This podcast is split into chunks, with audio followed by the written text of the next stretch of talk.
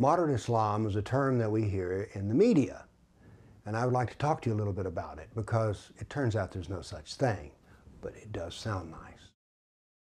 I recently, in my trip to Europe, was in the Balkans and I went to Kosovo. Now, Kosovo is an Islamic nation.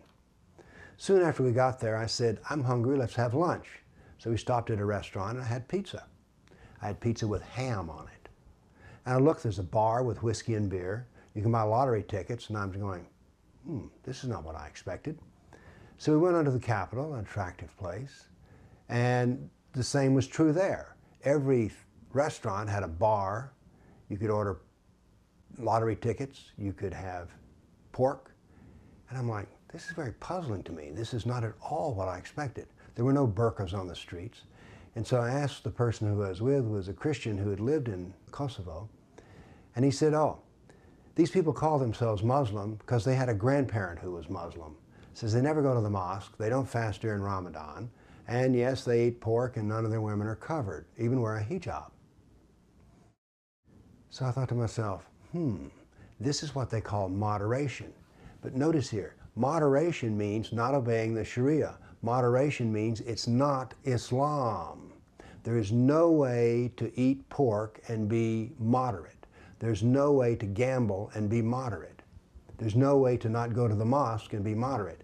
What we call moderate Islam is no Islam, no Sharia. So, how do we achieve a moderate Islam even thinking about it? Consider this.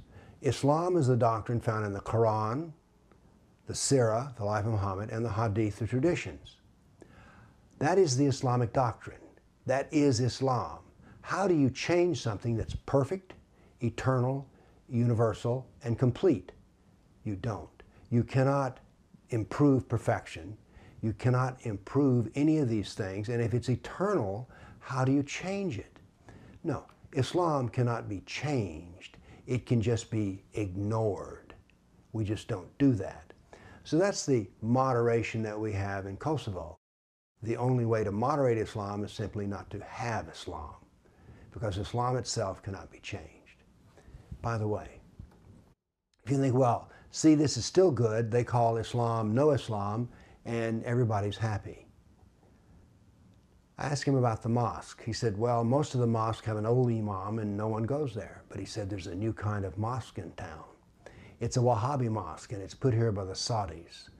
And there you see everything which you think Islam is. And he said, by the way, these 5% mosques, which are built by the Wahhabis, are filled on Friday with young people.